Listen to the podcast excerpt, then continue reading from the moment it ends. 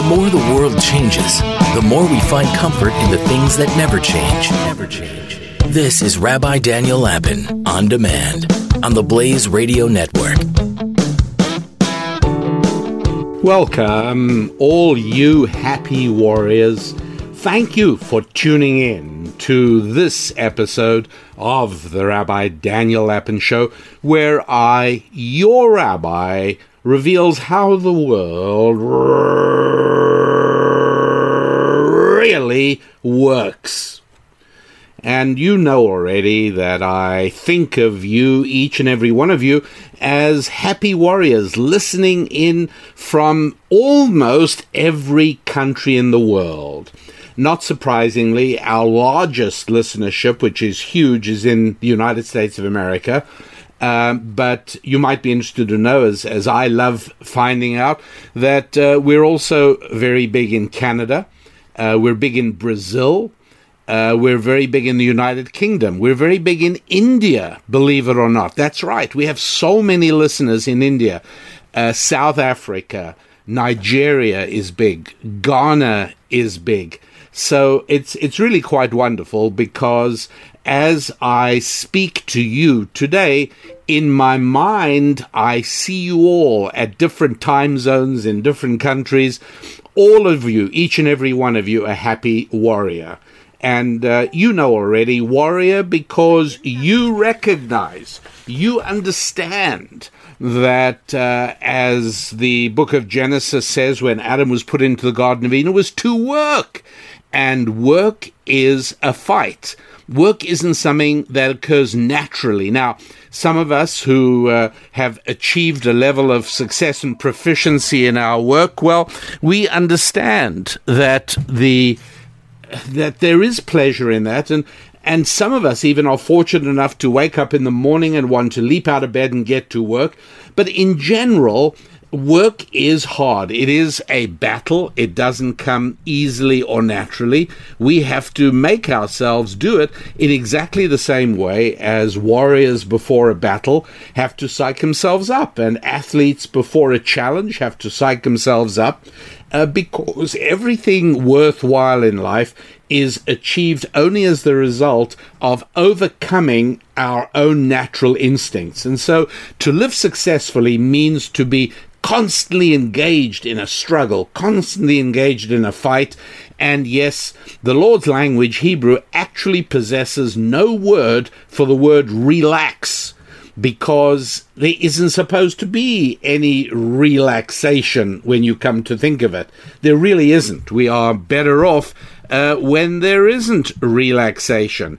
You want to relax? Well, I've got good news and bad news for you. There's actually an eternity to relax. You really have plenty time to relax, and that is in the eternal world to come.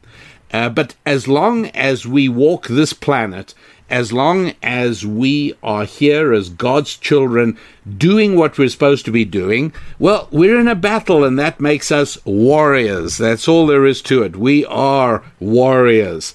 And happy? Sure, because we all know that happiness is a decision. You decide to be happy.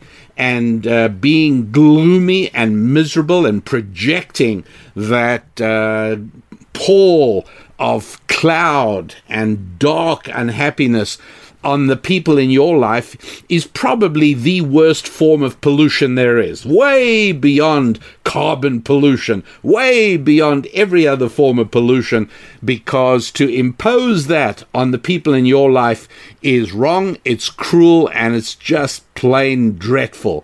So we're people who are in the fight and we are happy to be in the fight. And part of how the world really works is making sure that your F5 crusade is well underway. The renewal of your five Fs is essential to what being a happy warrior is really all about.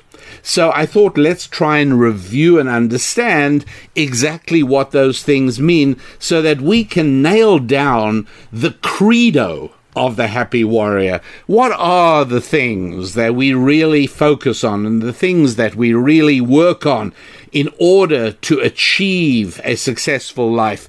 Where do we fight? Where do we throw ourselves into the battle? So we're going to try and uh, embark on an exploration of that.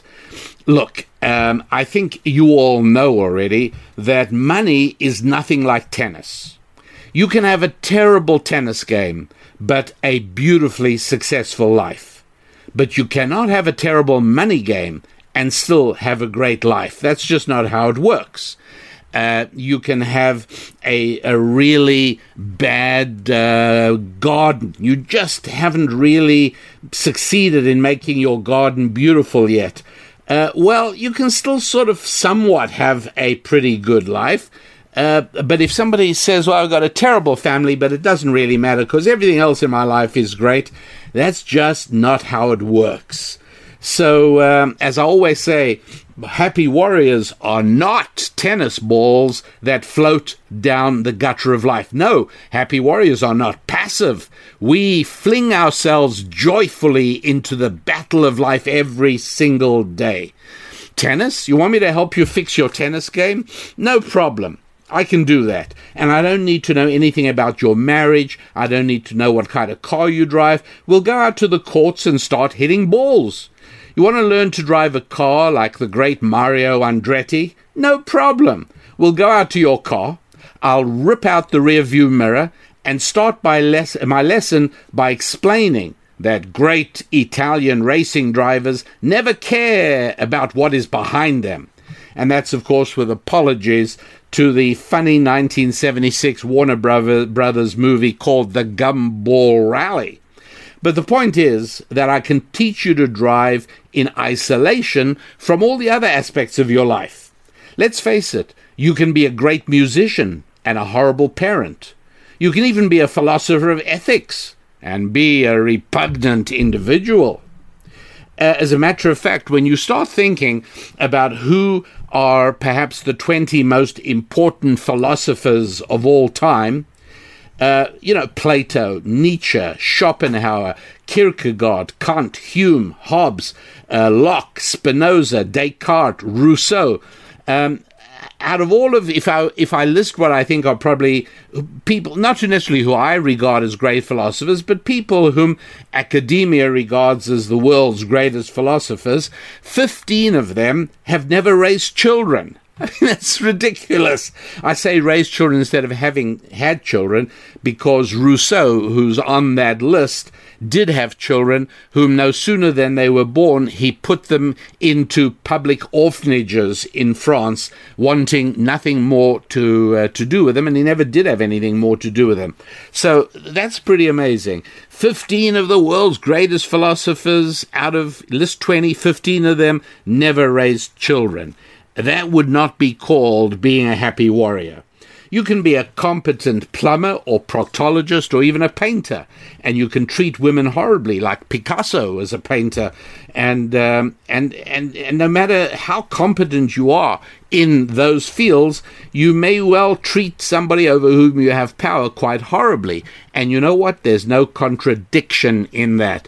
Um, one of the questions you'll often hear people ask, and it's a frivolous, foolish question How could the Germans, who counted among their number the greatest composers and musicians of all time, and who counted among their number the great philosophers of all time, how could they have launched World War II with all the unspeakable brutality and unthinkable horrors that that involved?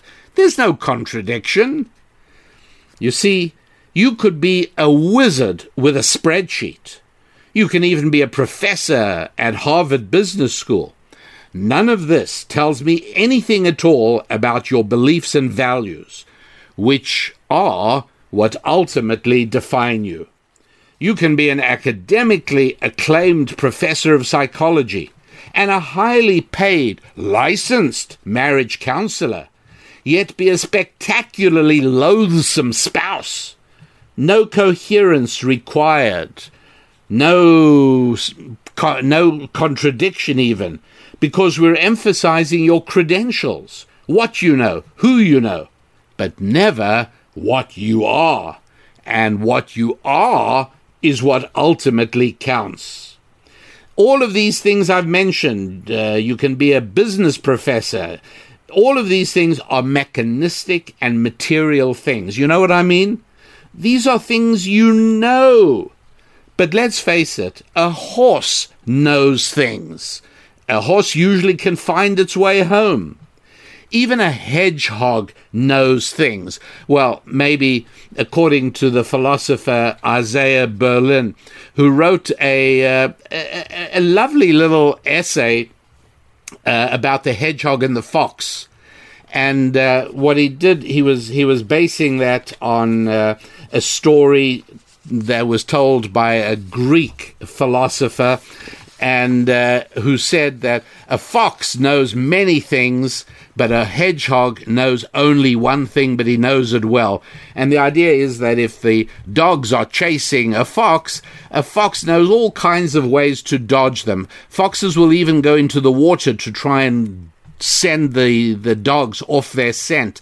They'll find a hole to crawl into. They'll uh, they'll they'll do all kinds of things to escape the fox. The hedgehog only knows what knows one thing, and that's to roll himself up into a prickly ball. But he knows that really well. And uh, Isaiah Berlin just acknowledging this idea that yeah, sure, animals know things, and uh, I, I kind of like Isaiah Berlin because he became a very respected philosopher. Uh, he and his family fled Europe under anti Semitic pressures, and he settled in England where he was, he became a, a professor, I think at Oxford or Cambridge, I don't remember which. He wrote a lot, and uh, he always used to say that uh, I have enormous gratitude to England. Uh, I've got a lot of friends here. I love this country. I've done very well here. I'm a professor and a widely esteemed professor of philosophy. He says, but you know what? At the bottom, I'm still nothing but a Russian Jew with an accent. That's what I've always been, and that's what I always will be. And I thought that's a uh, a fairly realistic and humble way of of looking at things. So, uh, mechanistic and material things, well, they bond superficially and mechanically in the same way that elements can bond into compounds. There's no central theme of unification. So, if I'm good at repairing furniture, that doesn't suggest that I'm also good at uh, coming up with pharmacological medications. It doesn't mean that I'm a good person. It just means I'm good at repairing furniture. If I'm good at repairing people, namely I'm a doctor, that doesn't necessarily suggest that I'm a good person. I may be or maybe not, but there's no link at all. And the truth is that there are many people who may not actually think that their doctors are, are lovely, empathetic people, but they believe them to be superbly competent at diagnosis and curing, and, and they go to those doctors. There are people who select politicians without regard to their moral well being, and that's fine because you're choosing a doctor or a car mechanic or a politician. That's absolutely fine. But just don't make the mistake that of thinking that just because your doctor is a superb doctor, he's also somebody who'd be very good as a family counselor, and he'd also be very good at painting. He may be, but he may be not. There is no necessary link there at all. But anything that has a strong spiritual component, in other words, what a person tells you nothing what a person knows really tells you nothing meaningful about that person. You've got to find out what he believes. And you can do that by seeing how he acts in certain situations uh, you want to know what the situations are in which people really reveal who they are, not just what they know? Well, when they're drunk, not that they should be, but if they are, that's when their real being tends to come out.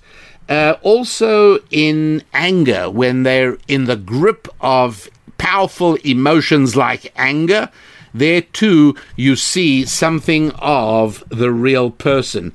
And finally, in matters of finance, that also is an area in which people can reveal, yes, who they really are.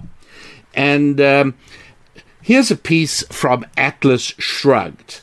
Now, you've got to remember that it's perfectly okay to regard something that somebody says as wise and true but that doesn't mean that everything that that person says is wise and true. That's not necessarily the case at all. So I am not going to say that everything that Ayn Rand, who wrote Atlas Shrugged, was wonderful, but he, there are things she said that are absolutely true, and she said them better than I could have said them.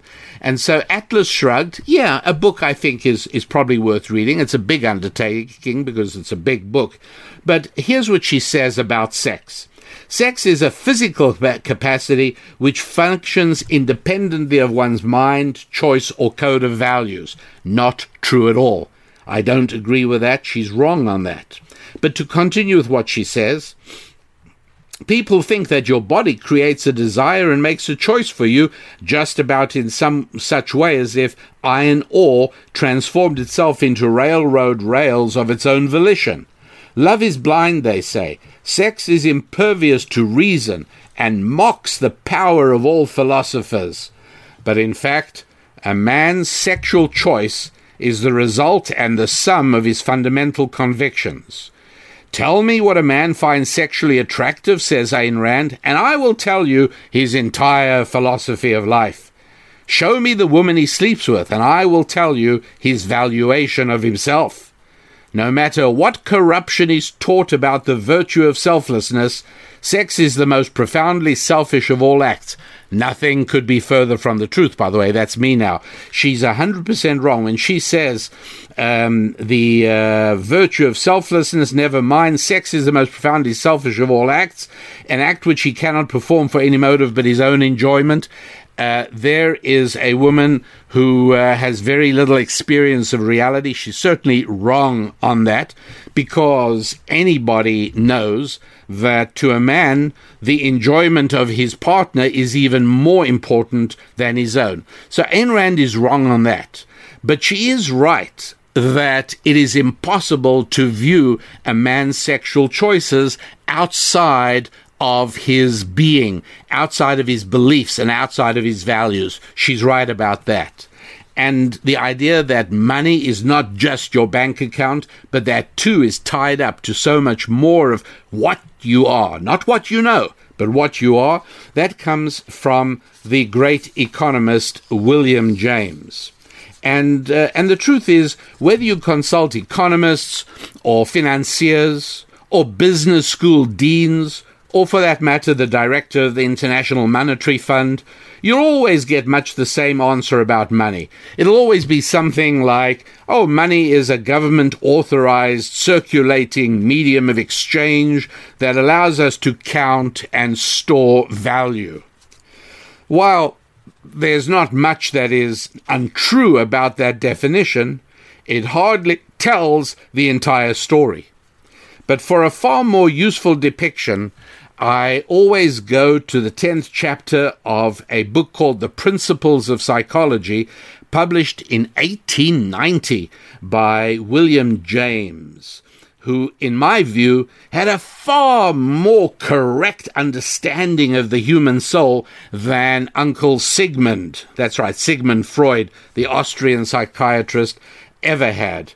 So let me quote um, William James from uh, the 10th chapter of The Principles of Psychology. Uh, here it goes. In its widest possible sense, however, a man's self is the sum total of all that he can call his, not only his body and his psychic powers, but his clothes and his house, his wife and children, his ancestors and friends his reputation and works, his land and horses and yacht and bank account. All these things give him the same emotions. If they wax and prosper, he feels triumphant. If they dwindle and die away, he feels cast down. Not necessarily in the same degree for each thing, but in much the same way for all. And that's the end of the passage I'm quoting from William James, making the, the point that money is tied to all kinds of things. It has to do with your family, where you come from, your reputation. He's right, it's all of those things. Not like tennis. You can be a very good tennis player. It's got nothing to do with family. It's got nothing to do with your values. But money, William James is dead right. Not with money. For all my own clients, I focus on what I've always called the 5F renewal crusade. The five F's upon which we must focus simultaneously are family, friendships, faith, finances, and fitness. And most attempts to, shall we say, fix finances while ignoring the other four are doomed. You got it? If you ask me to teach you how to read a financial statement, no problem. I won't ask you any questions at all. I'll get right to work walking you through the various parts of what makes up a consolidated financial statement. If you ask me to teach you how to sail a sailboat, no problem. I'll ask you no questions. We'll just head down to the harbor and we'll climb aboard and start sailing. I'll ask nothing about your home life or your finances. You want to know about celestial navigation? Well, I, I, may not be able to teach you tennis, but I could teach you celestial navigation, no problem. I won't ask anything about your financial condition. I'm not interested in your faith. All we're going to talk about is how to take a noon sight with a sextant and how to do the mathematical calculations to reduce it to a position on a map or on a chart. So that's how everything works, excepting the five F's. If you wanted my help on your finances, oh, that's not so simple. I'll ask you many questions. I'll ask you questions about your marriage. I'll even ask about your fitness. I'll ask about your friendships. And yes, I will even touch on your faith. If you ask me to help on your family and marriage issues, I'd be happy to. But I'll have to start off with questions about your finances, your faith, your fitness, and your friendships. These critical elements of your life hinge not just on material matters, such as what you know, but they probe all the way down to your beliefs and your values and who you really are. Let's look at these one at a time, shall we? Let's start off with your fitness. Now, what has your fitness got to do with anything else? Surely you can just head down to the gym and work on your fitness regardless of the condition of anything else in your life? Well, you, you can, but it's not going to be nearly as successful as if you make it part of an 5F crusade. Because your fitness actually does Im- get impacted by your friendships how you look after yourself and how you are motivated to look after your body does have something to do with how you feel your friends view how your friends look at you and how you value and cherish the esteem in which they hold you. That's important. How about faith? Yeah, well, faith has a lot to do with how you view your body. Faith has a lot to do with how your self discipline works or doesn't work. That's right. And all of those things very much play into fitness. Family, again, how you look after your body is impacted by your closest relationships, the care those people feel toward you, and your desire to be there for them. And that is why so many extreme sports enthusiasts, who mostly men, by the way, ease up on the recklessness once they have a family. That's right. Your family does impact how you look after your body. Finances, you telling me that finances impact your physical fitness as well? Sure, they do. In general, people who have a few dollars in the bank do far better health wise than those who are fiscally stressed. When finances are, God forbid, in terrible shape, many people then feel, hey, what's the use? Why should I bother? If, I mean, such a mess. I mean, does it really matter if I eat a few more potato chips and uh, and and don't exercise today? And people suffering the pain of financial stress often say, you know what, I'll postpone fitness to when I've got fewer financial worries. That's very normal and very natural, and of course, very mistaken. Uh, your family. You're talking to me about your family, then I'm going to talk to you about your finances because finances have a lot to do with a family. I don't have to tell you how family is impacted by financial stress. How about friendships? Yeah, that's important. If your family is important to you, then the kind of friends you hang out with is also very important. Are they good people? Are they people who encourage family integrity? Or are you hanging out with people who undermine the values that are so important for maintaining a healthy and wholesome family? Oh, come on, yeah, all right, fine. I, am willing to accept maybe finances and friendships have something to do with your family life, but how about fitness? I mean, does that really matter? Of course it does. Your family is often stressed when they see you not taking care of yourself. And that's much, very much a factor. Your faith, needless to say, family bonds are far stronger when linked by an outside belief rather than just on the transient emotion of love your commitment muscle, and heaven knows your commitment muscle is hugely important for maintaining a family, your commitment muscle is very strengthened by faith. So, yes, if family is important to you, then your finances, your friendships, your fitness, and your faith should be equally important. All right, fine. How about faith? You can't tell me that faith has anything else that matters. Faith, you either have or you don't have faith. That's it, right? It's got nothing to do with anything else. Wrong again. Your friendships? Well, that has a lot to do with your faith. Are your friends people who esteem your belief and values? Or not? How about your finances? Well, are you angry at God for your money problems? Are you charitable, a giver, not just a taker? Now, something we know, and uh, some of the um, the, the most important studies that have been done on charitable giving in the United States of America uh, prove, and often these have been done by people who are secular and had no horse in the in the race. Uh, ch- religious people in the United States of America are not just many times, but hundreds of times more charitable than non religious people. On average, right? Of course, they're charitable atheists, but in general, that is an absolutely reliable statistic. What has your fitness got to do with faith? it's so much easier to feel and to express gratitude to God when your body is being taken care of. It's so much easier to feel grateful to God when you are treating your body as a valuable thing loaned to you by God.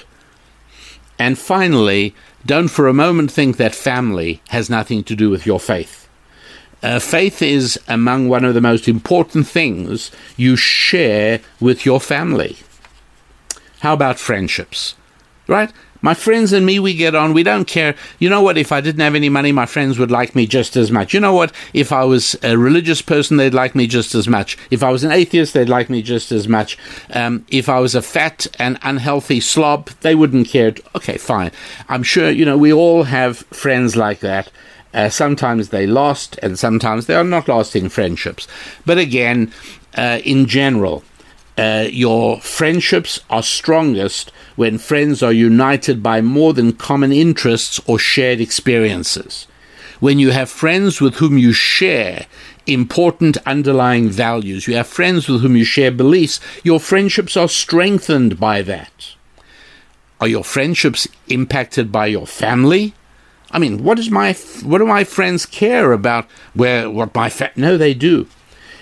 I, am going to tell you something. Most people, even single people, are rightly more trusting of people who maintain great families. The truth is that although it is probably illegal in many countries of the world today, employers, smart and wise employers who are looking to build companies for the long term would much rather hire married people than single people. Now, you might say, well, a lot of people would say, no, I just want to hire somebody who has no family obligations. I just want to hire somebody who will focus only on his job. Short term thinking, big mistake. And uh, I'm talking mostly about men here. Sadly, and uh, in the United States of America as well as in other countries, uh, there are employers who'd rather hire single women. And if they could hire single women who definitely won't ever get pregnant, they'll even be happier. But again, short sighted, and there are a lot of problems in that area. Are your friendships impacted by your fitness? Absolutely. Uh, I don't know if this is something you've noticed, but people tell me all the time that their friends are often a bit uneasy about them when they're reckless with their physical well being. You think about it, it makes sense, right? If you have somebody and you've you got a friend and all of a sudden you find that this friend is starting to take risks and he's starting to put on weight. And you you probably if you're a good friend you'd probably sit down with him and say you know is, is something the matter? I've noticed you're not looking your best lately. Because that is part of what friendship's about. So don't for a moment think that your friendships are not impacted by your physical fitness. They are. And then finally, and this is always a slightly ticklish topic, but uh, your friendships are also impacted by your finances. People, especially people who are good people and whose lives are stable, well, they're just a teensy bit uneasy being around people that they feel are needy financially you know, they'd like to help them, but then that does something to the friendship. That's hard to maintain the friendship. The truth is that everybody is more comfortable uh, having friends who are themselves comfortable financially. So, yes, don't for a moment think that your friendships are not impacted by your financial condition. They are. Well, how about your finances? Are your finances impacted also by your uh, uh, by other things in your life? Well, this one is is almost too easy and self evident to even spend time on, but I will. How does family impact your finances? Well, frankly, it's just hard to focus productively on serving others, which is the essence of financial success, if you don't have a base that is a haven of security and tranquility. And that, by the way, is a pretty good definition of family, isn't it? Your haven of security and tranquility. And you can focus much more on your economic productivity when you have that to retreat to when the sun goes down. One is driven to success far more by the desire to provide for others than merely by the desire to acquire more for oneself. And this is something I've discussed in previous shows, but again, it's self evident. You think about it, you see that there is a limit to how hard I'm going to work if it's just you know, another dollar in my bank account, another toy to play with, another piece of property. Uh, there comes a time, yeah, fine. But providing for a family, taking care of a, of a wife, taking care of children. It's a huge motivator. It's a huge driver of discipline. And so, really, married men should be on their knees in gratitude to their family every day for allowing them to support their families, because that is a huge driver of success. Does your faith shape your family? Of course it does. Excuse me, your finances. We're on finances now. I've just finished explaining why your family impacts your finances. How does your faith impact your finances? Well, only through biblically based faith can we have a deep moral conviction in the intrinsic morality of business and the dignity and goodness of making money. Oh, yes. I mean, without any faith at all, you can certainly uh, say, well, it's every man for himself. I, you know, I look out for myself. I'm number one. And, and there are people who definitely make money that way. There's no question, right? There are people who do. But there are also people who smoke cigarettes and eat very badly and who live to a ripe old age. Um, but that's not the general pattern. That's probably not a really good thing to bet on. Um, if you are interested in your finances, you would be wise to devote some serious thought to your faith. That really is a part of it. Your fitness. Surely your fitness has nothing to do with your finances. Oh, yes, it does. It's frankly hard to focus on being economically productive when you're not feeling your best. When you I mean, let me let me tell you something even bigger than that. Neglecting fitness can often make us feel well a little self-loathing. Uh, that feeling that we lack the self-discipline to tame our appetites, and that can radiate out to others as a lack of self-confidence. And so, when you know you're not taking care of your body, you are not only not performing at your best, but worse than that, you are radiating out something that will uh, negatively impact your ability to form transactions with other people. And then finally, the fourth one uh, that is an adjunct to finances is your friendship.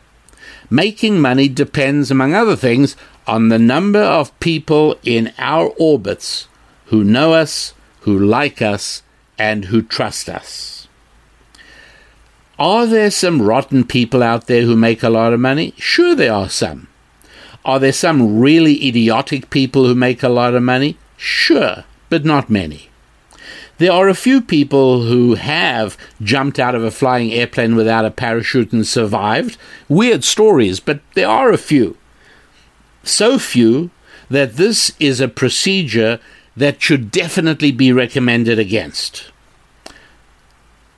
Similarly, one could say that it's not impossible to be a stupid person and a scoundrel and a rogue and still make a few dollars, but it's not recommended. The odds are really against you. Look, that just is a reality. Uh, if you know how the world really works, then you are going to focus on your finances, your family, your faith, your friendships, and your fitness. If you are totally oblivious of those things, if you have zero understanding of how the world really works, you could still be a highly rated tennis champion. You could still be an idolized musician, but you're unlikely to be a successful business professional. And you'll remember that one of the most important principles that ancient Jewish wisdom has to contribute on the topic of business success is to realize that you are in business.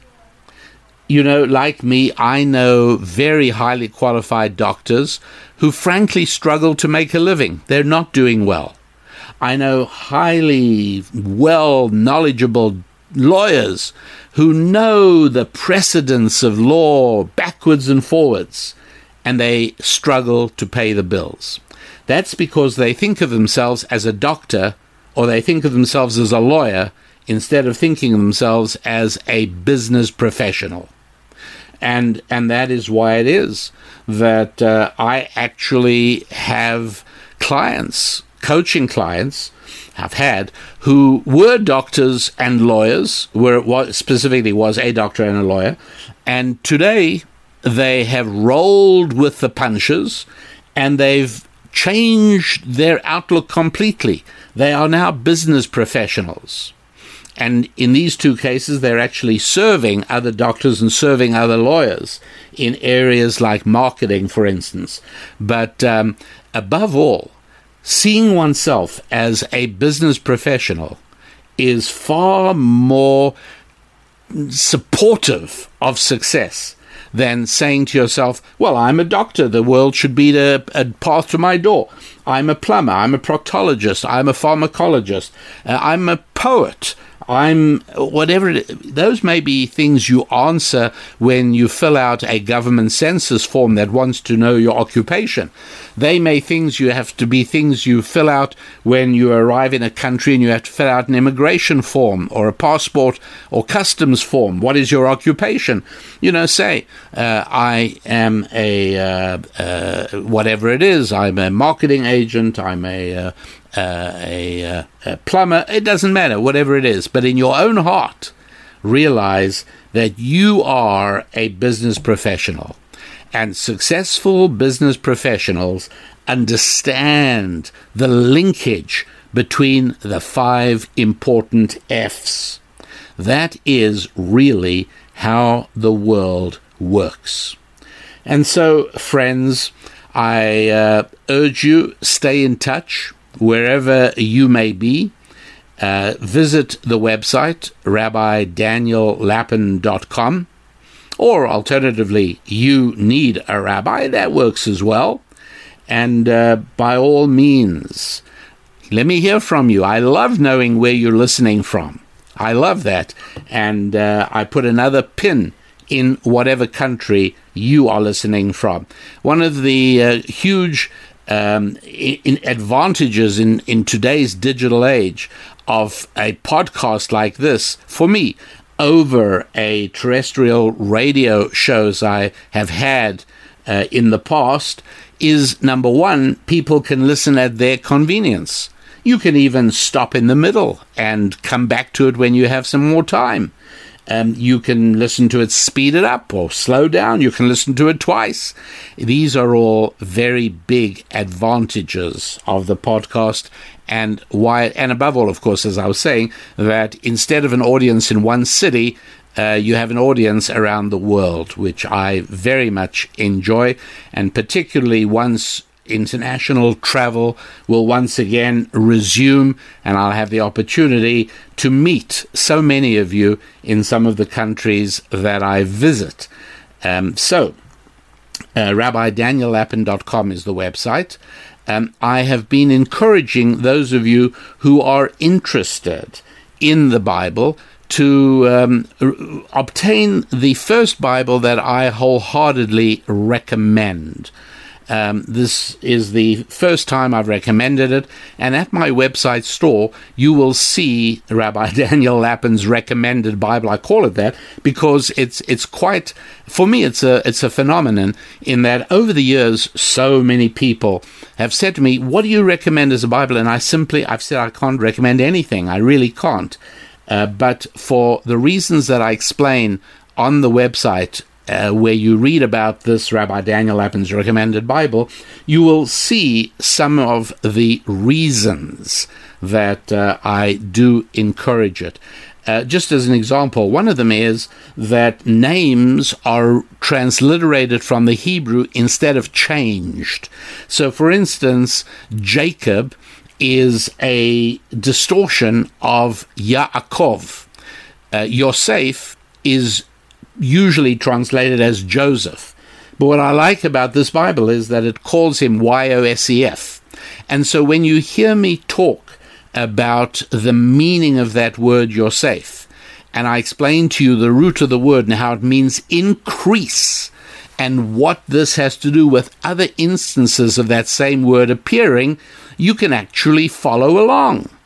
Uh, when I speak about uh, three consecutive um, verses starting with the same letter and ending with the same letter, or I speak about consecutive verses that have the same number of letters in them, it's very easy to just move your finger to the right side of the page where the Hebrew text appears in very beautiful typographic font laid out in exactly the same way it's written in an original Hebrew scroll. Uh, the origin of what we in English call paragraphs can actually be seen in the Hebrew text. And this is also carried over into the English, all of which are part of the way that ancient Jewish wisdom decodes the text. Anyway, they, they really are quite beautiful, and uh, these Bibles make magnificent. Well, I, for me, mine is a family heirloom uh, Bible.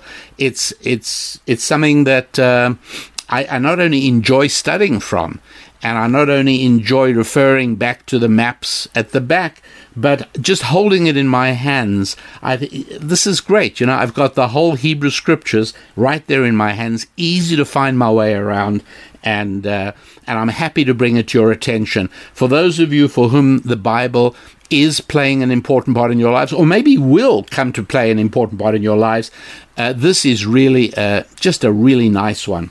And the other thing that uh, you should be aware of is that we have on the website something which you can either buy in the form of a USB uh, drive, which will be mailed to you, or you can download it, and that is 10 video lessons of me teaching financial principles from ancient Hebrew wisdom.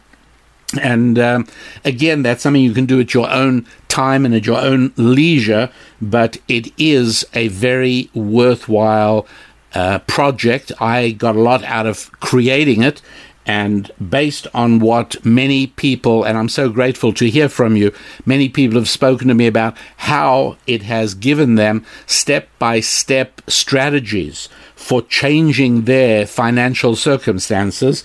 Uh, read about it, see if it's something that would work for you or someone in your orbit. And uh, it's called the Financial Prosperity Collection. The Financial Prosperity Collection. And you'll find that at my website, which is youneedarabbi.com.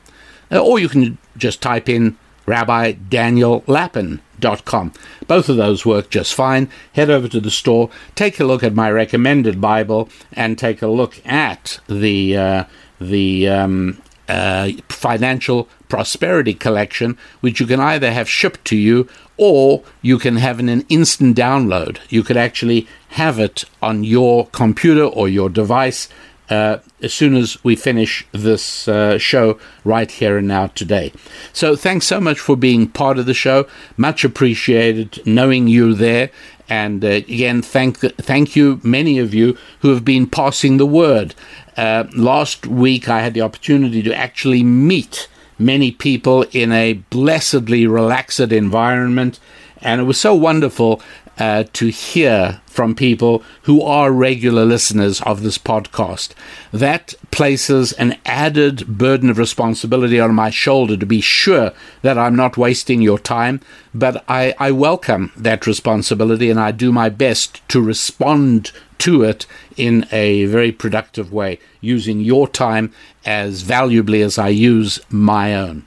So until we are together next week on the Rabbi Daniel Lapin Show, I thank you so much for being part of the show, and I wish you a fantastically good week with your finances, your faith, your friendships, your uh, your fitness, and what did I leave out there? Your finance, your faith, your friendships, your fitness, and your friendship. Did I say friendships?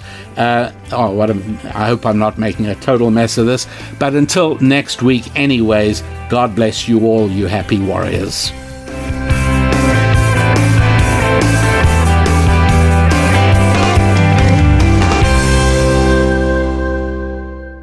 Spilling ancient solutions to modern problems in areas of family, faith, friendship, and finance. This is Rabbi Daniel Lapin on demand on the Blaze Radio Network.